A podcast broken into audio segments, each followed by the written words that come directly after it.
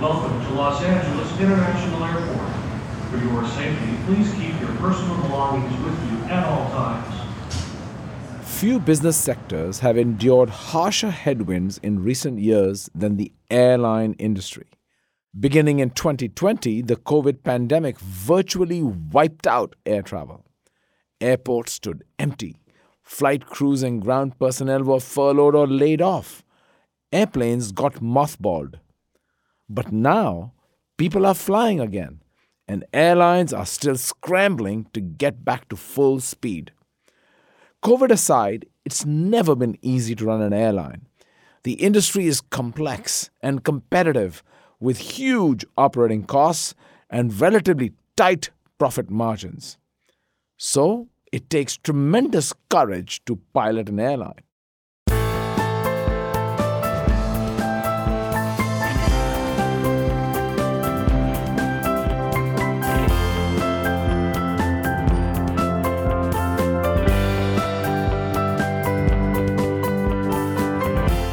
Hi, everyone. Welcome to Deep Purpose, a podcast about courage and commitment in turbulent times. I'm Ranjay Gulati, a professor of business administration at the Harvard Business School.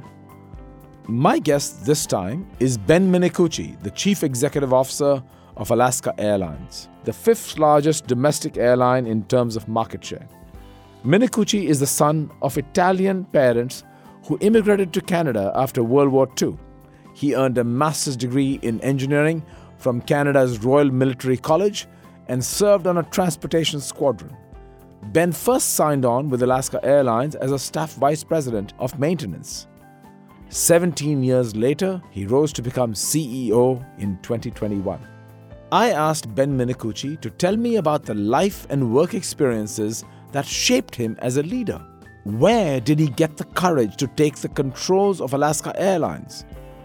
Ben says it came in large part from his immigrant family. My father never went to school. My father was illiterate, and my mom only went to fifth grade in, in Italy. And I think that has a lot to do with my upbringing. So they immigrated in the 50s, and uh, it was after the war. They were poor, and and he, my dad had one uncle here and says, "Hey, if you want to work, there's work here." And they came. They landed in Montreal, and my dad, all he knew was hard work all his life. My mom just knew a little bit. She went to fifth grade.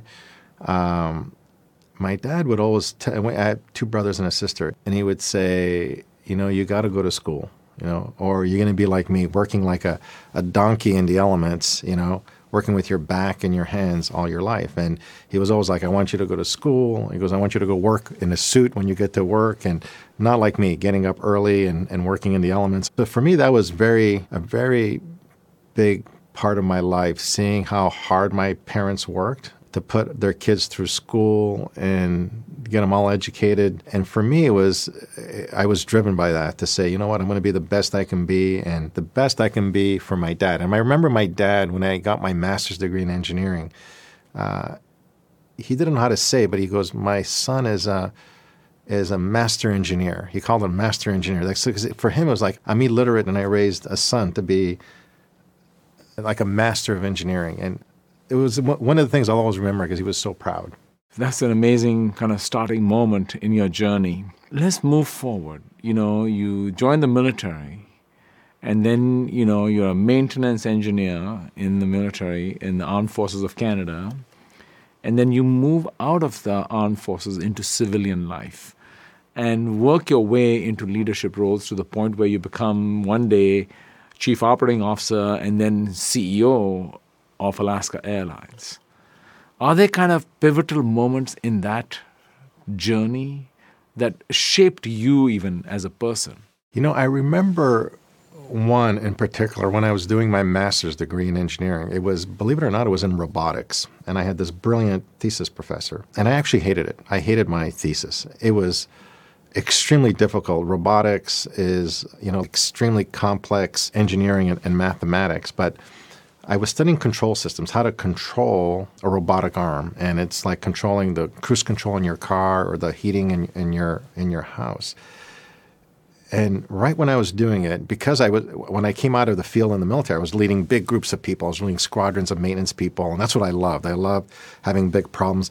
And here I am doing my master's degree because they said that would be good for me, and I'm hating it. I'm in this all by myself, and you know, trying to figure this stuff out. And then it hit me when I was doing control systems engineering. I said, I can apply this to organizations because it's a feedback control loop. So you have inputs and outputs, and you have to have a controller feedback that takes it and continually drives it through a process to get the output you want. So if you're driving down the highway at 60 miles an hour, you put your cruise control. If you hit a hill, your feedback says, Hey, I need more gas. I want to keep it at 60 instead of just dropping down.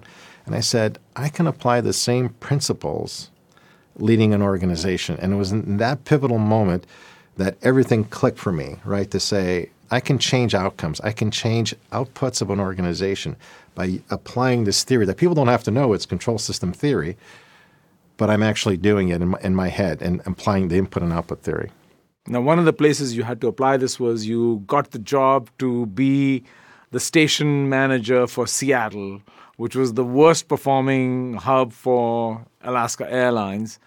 And did you apply a similar kind of control theory to the exactly turnaround that. of that? It was exactly that. So Seattle, it was I was probably two and a half years into or three years in, into uh, my Alaska career, and we were suffering badly from operational performance with Seattle as as the worst station and we were at an offsite and our CEO was just furious and said, We need to fix it. And they said, We need a leader and we need someone to go fix it. And I raised my hand. I said, I'll go fix it because even though I was there, I was watching it, the stuff was rolling in my head. And I said, You know, I would, even when I would drive the ramp, I was working maintenance.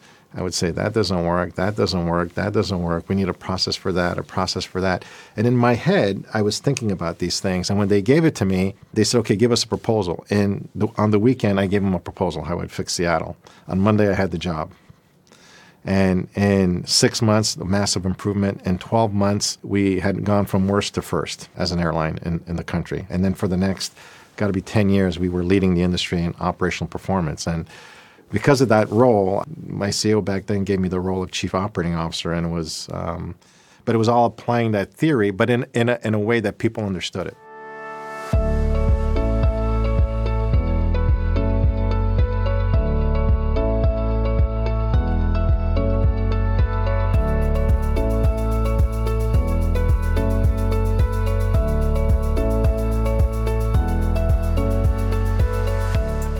People are funny creatures. We love stories about heroic agitators who take on the status quo and shake things up. We admire people who kick over the apple cart, who challenge stuffy old conventions. But we're a lot less excited when it's our apple cart or our conventions. Ben Minicucci says his new operational system in Alaska's Seattle hub sparked a lot of initial resistance from employees.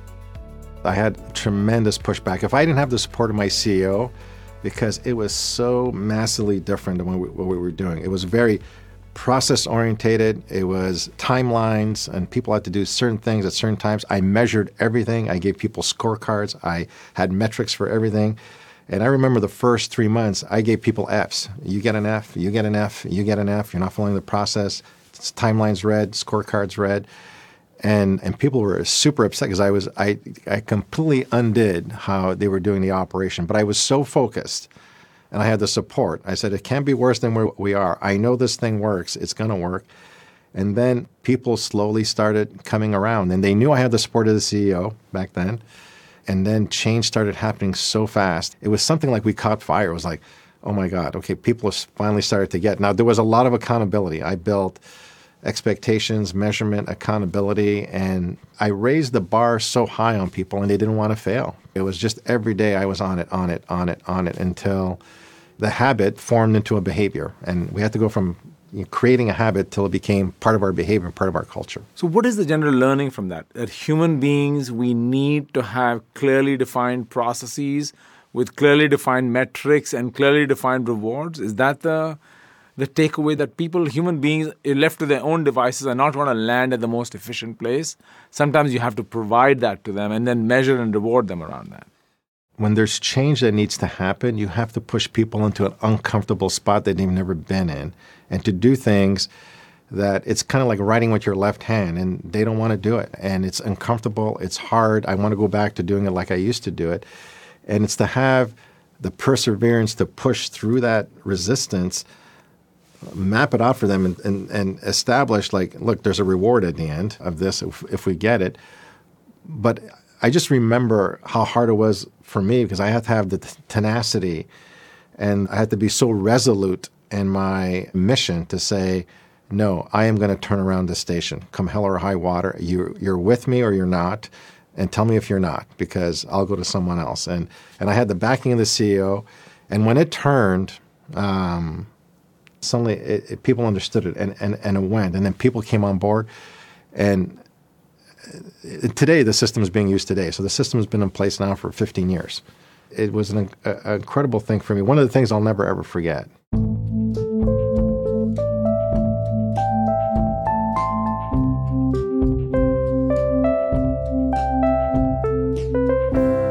In 2009, Alaska Airlines promoted Ben Minicucci to Chief Operating Officer. At the time, Alaska urgently needed to up its game. In 2013, industry titan Delta Airlines launched a massive incursion into the Seattle market, Alaska's home turf. In response, Alaska acquired Virgin America, combining to become the fifth largest airline in the United States. To improve Alaska's customer service and sharpen its competitive edge, Minicucci and his team developed a new service framework for Alaska's frontline operations. Instead of keeping employees tied to strict company policies, Alaska empowered frontline workers to make decisions that would create what the airline called exceptional personal connections and incredible journeys for customers. It was a big evolution for Alaska Airlines and for Ben Minicucci. So, Ben, you became a very, you said you were a very regimented process guy. Everything could be turned into a process with metrics and rewards. But once you were COO, after a few years, you suddenly came to realize the limits of this kind of thinking. That maybe there are downsides to it, or you can take it too far. What was that? What was that transition for you? Like, what changed in you? What did you see? How did you have to mod- modify your own thinking on this? You know, what I didn't like is the unintended consequence of fear. We were so good and so regimented. Nobody wanted to be red on their scorecard. Nobody wanted to have a, a D or a C. Everyone wanted to be A, B, and green on their timeline. And they were, I created fear and says, like, you know, Ben's not going to like that, right? And you know, your reputation grew larger than life with employees. That hey, you know, Ben's on this stuff, and and if you don't perform, it, it's it's not going to be good. And you realize that that was not the place I wanted everyone to be, and that I love working with people. I love winning together with teams. And I said, we're losing something here. And it was just the, the, the, light went on. I said, it's gone too far. And I have to bring it back a little bit to, to realize that I want people to use common sense inside a framework of how we operate. I wanted people to make sure that they are their own individuals and they can use their own judgment in, in tough situations to say, I'm going to miss that timeline element because I'm, I'm trying to deal with this particular customer case that I'm going to take care of. And I also wanted them to see that it's not just all about the numbers. There's a people side. We're a company about people. We care about each other. We care about customers. And so for me, people still see me as the process metric focused guy who only cares about numbers. I was I, am literally known as the numbers guy uh, by a lot of people in the operation who know me. He's the numbers guy. And even to this day, I'm like, that hurts a little bit because I'm more than just numbers because I care about people so much. And that didn't come through through all of that. So even today, I'm working on the part where I care about people, and because of what I had to do in 2008 and 9 to turn on the operation, that legacy of he's a numbers guy still lives with me all, all this time. So, did something change in you, or did you have an experience or a moment that suddenly made you realize maybe I'm too much of a numbers guy and I need to kind of backpedal this? Did somebody give you feedback, or were there kind of a, a moment that made you realize that maybe I've tip too far in one direction? You know, the, the one thing about running a unionized workforce is they give you really open feedback. You know, they'll say things like, you don't care about us. And, and you only care about the bottom line. You only care about numbers. And you know, I did get that feedback from frontline employees. And Anyone that's remember that you remember? Oh, it was flight attendants, pilots, mechanics, customer service agents. And when I heard it, you know, it it hurt because it wasn't true. But I understand from their perspective, all they saw was, you know, the leader saying, "This is the bar for performance, and I expect it." And and they can never see the side in other venues where I would I would advocate for them or, or I want to take care of them and, and do everything I can to make it a good company for them. So that's when you realize as you get to the levels I'm at now that, you know, you have to be really deliberate and thoughtful on how you communicate and that those things are important, but culture and your how you care about people has to come through. And honestly, it's it's this th- thing I'm still working today because I know that it's the reputation I have, and reputations are tough, you know, to undo. And and the new people that get to know me, they say, well, they, they didn't know the old Ben. They're like, gosh, I don't really. He was like that because he every time I, I talk with him, he's nothing like it. Oh, you didn't know the old Ben. The old Ben was like this, right? And people actually, people who know me close said, you have changed, you have moved. They say, you know, you you can move your leadership style if you're self-aware enough and put in the work because they've seen me do it. And actually, one of the big differences, they said, I saw a big difference after you came back from AMP.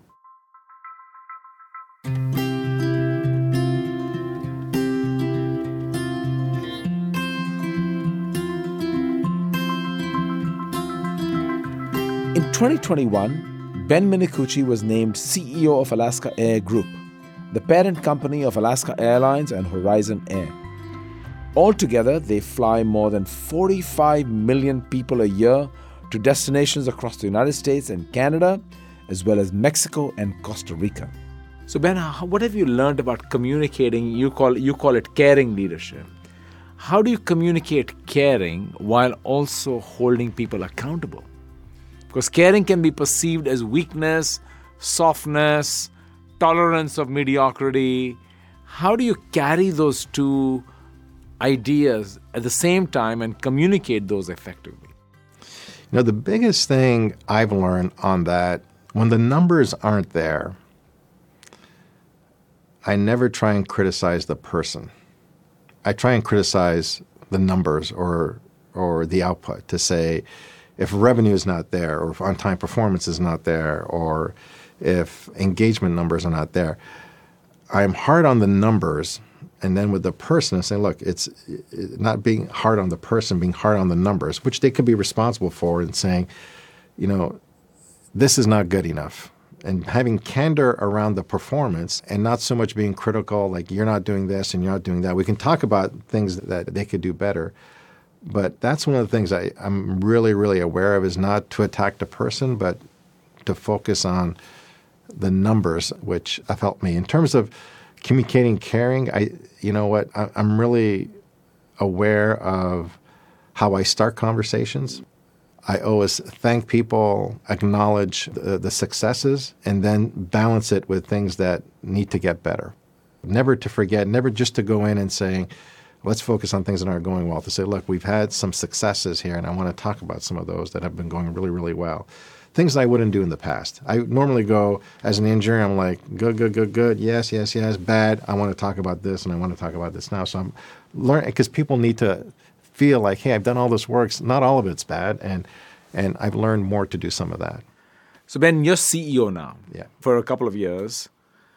We all talk about CEO, lonely job. It's really hard job. You got to navigate, make trade offs and choices. You got to appease a lot of stakeholders at the same time. It's gotten tougher. The turnover of CEOs has gone up like crazy. What have been some of the hardest things you've had to learn to do now that you are CEO, not just COO? You know, the hardest things like in, in COVID, it was really, really difficult because just as the country was divided on so many issues about COVID, whether it was vaccines, mandating vaccines, not mandating vaccines, whatever the social issues w- was, we were having the same microcosm in Alaska. And one of the things was how do you navigate these very tricky decisions like do you mandate vaccines or not? And at a certain point, you know, some companies were doing it, other companies weren't. What was going to be Alaska's policy? And as much as I got my leaders in the room, they were divided. My leaders were all in, you know, some said we should, some said we, we, we shouldn't. And at the end, I realized, like on these critical decisions, whether it's on vaccines or any social issues that are out there, whether it was, you know, the times where we had Black Lives Matter issues, I realized that my voice at the end was going to count on these critical issues that were out there and people wanted to hear from me. So I had to learn to say, okay, I'm going to take all this input from folks, separate almost a little bit what I thought, right? And get as much information and then bring everything together and make a decision that I thought would be best for the company, our people, customers, because customers uh, uh, were equally impacted.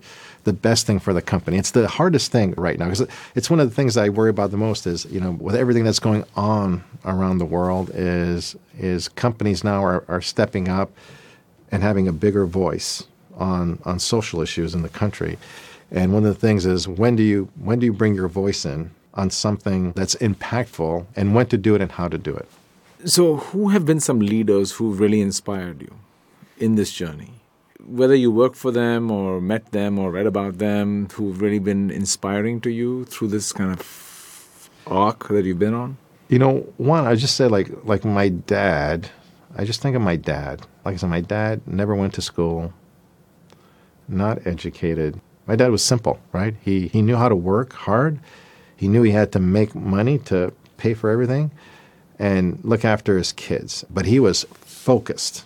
Like he was focused on getting that job done. And what I learned from my dad is this this and maybe that's where I get it from, this this driving force to to, to get something done, to, to you know, very goal oriented oriented and to not give up. And my dad never gave up. He you know, again, you couldn't have dealt a worse, uh, worse hand than he did and still be as successful. So that's one. I, I you know, when Are there I any think, particular moments that come to mind in a, in a particular day or a conversation or observed him doing something that stands out in your memory?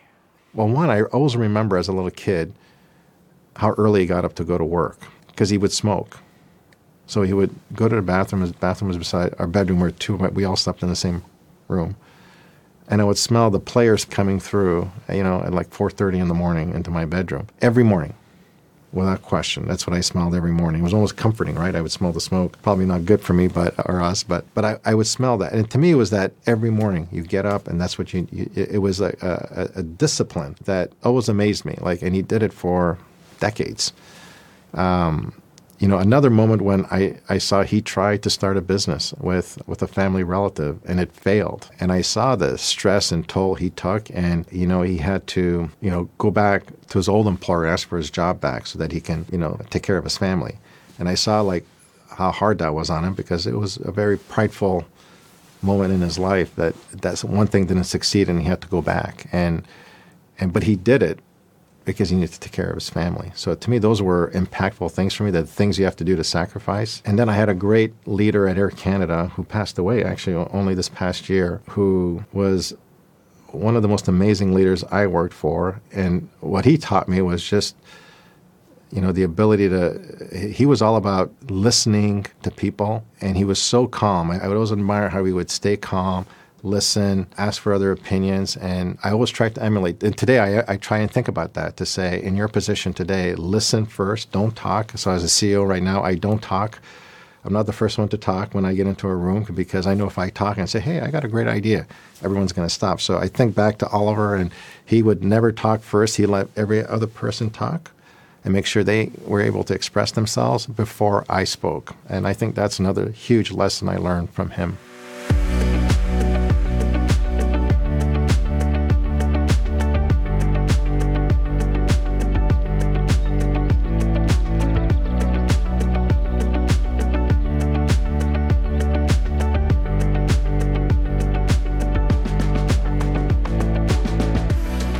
Let's switch to the topic of courage. And you know, courage is a subject we don't talk often about in leadership. We talk about it in the military. And courage is often described as taking action in the face of fear.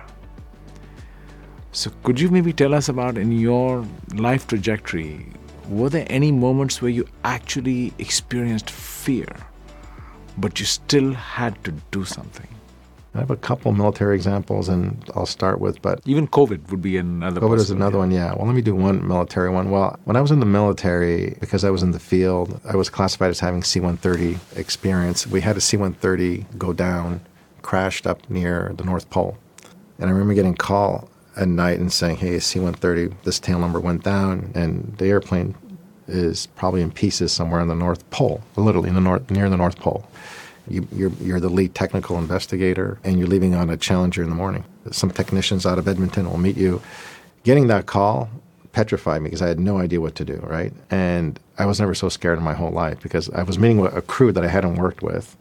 I had to come up with how we were going to do this. And I was just absolutely petrified. But, you know, there's nothing like fear to have you really focus on getting it done. And, and we got it done. But it was probably one of the most fearful experiences that I had gone through just thinking about it, getting there, seeing it, doing it, getting it done was was So, what kept you going? Did you was it the the fact that it was a job you had to do, you couldn't not do it, and bosses told you? Did you do it because you were told, or do you think there was comfort in numbers that the people you were with seemed to have confidence and they gave you, or were there some standard operating procedures? You said, "Listen, got to go back to my training. This is what I trained to do." How think, did you I think it was, it it was it was a little bit all of that, but it was also the, uh, you know, a little bit how I was raised. You know, like you get shit done. You know, and no matter how scared you are, and again, like it could be my father coming to a foreign country without a language. That hey, you got to provide you. These are the cards you're dealt, and you're going to have to make it work. You figure out a way to make it work, and and what kicks into me is even when in the face of something I don't know is you're gonna have to figure you're gonna have to figure out a way to make it work. And so with COVID, it was kind of the same thing. Is I, I again talking about fear. The first employee webcast, twelve thousand people were on, or something close to that, and getting on. And just tell them what happened in COVID. Your s- sales overnight, Ninety percent of our revenues got wiped away, and and you're burning how much money? $15 million a day, $400 million a month. And it was just excessive cash burn. And, you know, we're running out of cash. You know, we hadn't got the federal aid yet.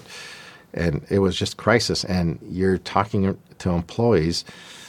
And I just remember feeling this overwhelming, like just my, just sick to my stomach because I knew I had to show strength and courage to give them optimism, tell them the truth about how bad things were, but also give them, inspire them that things will get better. And I had to get myself in there to say, look, and I'm staring at a camera because of course it's COVID and people are watching, and and I was hoping the camera couldn't catch my just my anxiety and my nervousness, but that that was probably one of the places that I, I remember being really fearful. But I knew that people were depending on me, that I needed to show strength, courage, resolve, and I knew I had to tell them how bad it was, but that we were going to get through it and that I was going to make sure we got through it and we were going to work tirelessly every day to make sure that we'd look after them and that this company was going to make it to the other side. So, what gave you that courage? What did you have to say to yourself? Like in that moment, you're feeling petrified. You don't really have a game playbook. There's no playbook really on what you're going to do. You don't know if you're going to get federal aid. You got four months of cash. You're hustling to come up with a plan, but really, there's no playbook here. You're going to make one up.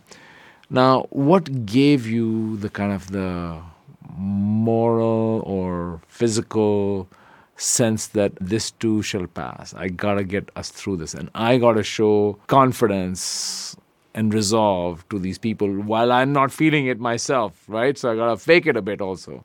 How did you talk? What did you say to yourself? It, it's probably my history, my training. You know, I've been in leadership roles since I joined like the academy at 17 years old, right? You're always put in stressful situations, and and we got put in leadership roles at an early age, and I know that in a role as a leader, your job is to take care of your people in crisis. You know, whether it's a military environment or whether it's a business environment, your job ultimately in crisis is to look after your people and the company. And I knew that was my number one job is I got to look after my people, my employees, the company, and that they're looking at to me for direction, confidence, the truth. And that's what I told them. I said, they're looking at you, how you come across, how you communicate, how you talk about the present and how we're going forward is going to make all the difference. So I told him, I said, remember, you're talking because over 20,000 people are going to watch this. And, and so you need to be at your best. And so that's what I told myself is you need to use everything I learned in the past from whatever I have to draw from, but I needed to be at my best for my people and for my company.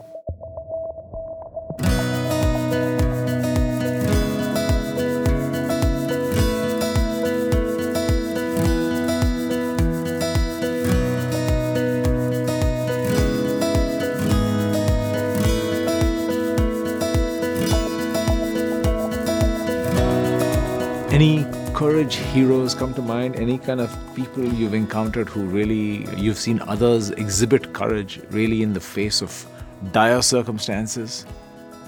I'm sure there are. Now I'm, you're catching me flat-footed here. I'd have to think think a little bit. Even ones you've read about that inspire you, say, you know, that one, even if I read about it, you know, the thought of how this person did what they did. You know, I'm reading a book right now on Patagonia, on how they started the company. And what I'm really impressed with is their leader and having, again, the courage to their mission and their purpose and not waver from it. And I, and I read it as inspiration for me because they're less driven by profit and, and they're driven by doing good, you know, producing great products and, to, and being great to the, the climate, great to the environment, and to do it sustainably. And they are so committed to that purpose. I use it as a source of inspiration in the role I'm in now. Is is is there something that would actually take me off what I believe is true, take me off the path, and what would you know? Could I stay really true on these tracks that I believe in today? Is there anything that can knock me off? And I read that story, and nothing can knock him off of that, no matter how bad things got. And so for that, I, I respect that courage to, to, to the mission and the purpose. On that note, can you speak to commitment? What is the mission and purpose of Alaska Airlines, and how do you plan to kind of stay to to that purpose?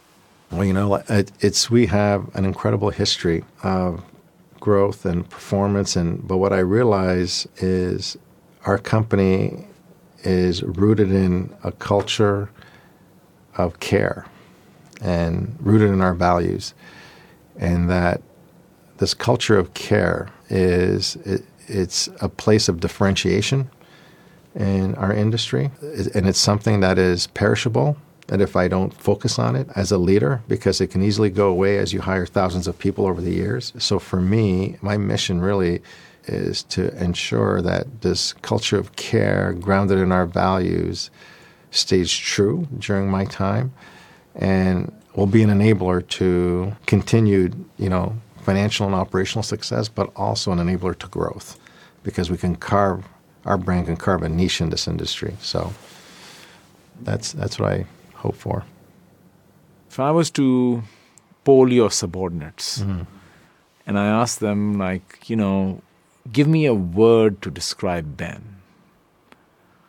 What do you think is the word you would hope they would use to describe you? Pick two or three. What words do you hope they would say, that's Ben? You described yourself as a numbers guy mm-hmm. earlier. What are the words you hope they would be saying instead of the numbers guy? You know, I'm going to go back a couple things. One, I, I, I hope they would say a very balanced leader, a very caring leader.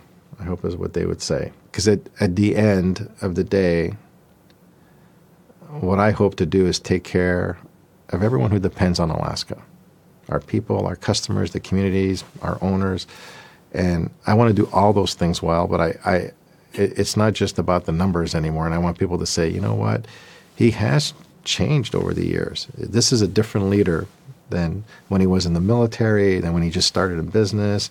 And he's evolved his leadership style over the years where now he's created something that's sustainable, that's balanced, and he truly cares about people, about the company in, in so many different ways. That's what I hope they say.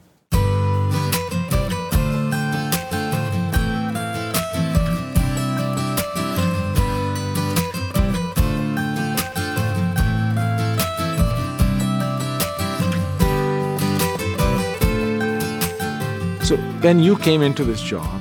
You helped transform the Seattle base. You become COO. And under in the time that you've been at Alaska, it's been phenomenally successful on all financial metrics, right?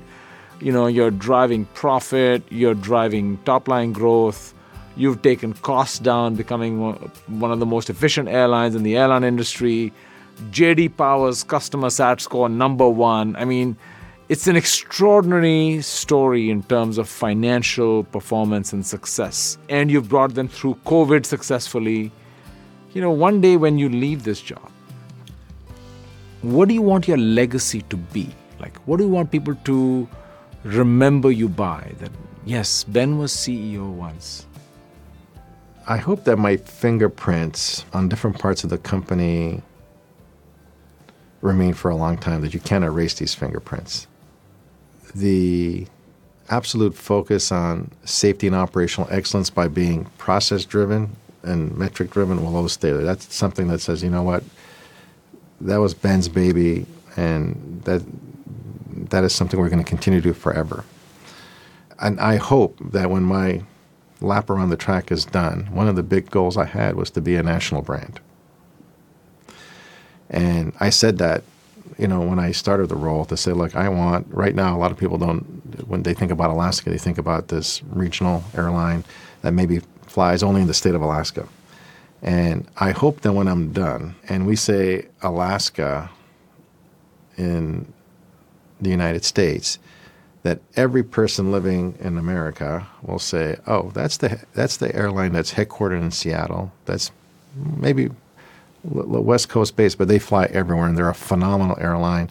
They operate well. They care about their people. They care about their customers. They have such a great, they're this great little boutique airline that if I have a chance, I am going to fly them. So, this notion of us being a national brand that everyone knows who we are and what we do would be the lasting fingerprint that I would want.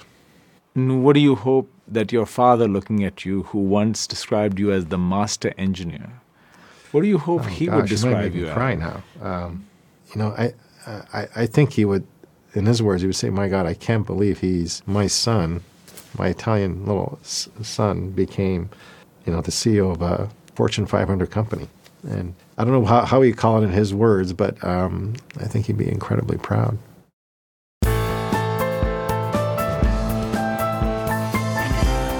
That's Ben Minicucci, the Chief Executive Officer of Alaska Airlines, based in Seattle.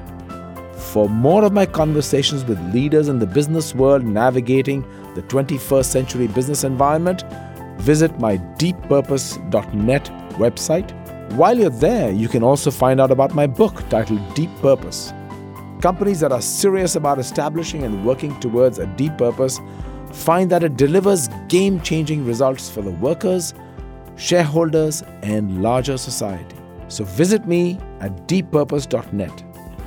This podcast is produced by David Shin and Stephen Smith with help from Jen Daniels and Craig McDonald. The theme music is by Gary Meister. I'm Ranjay Gulati. Thanks for listening.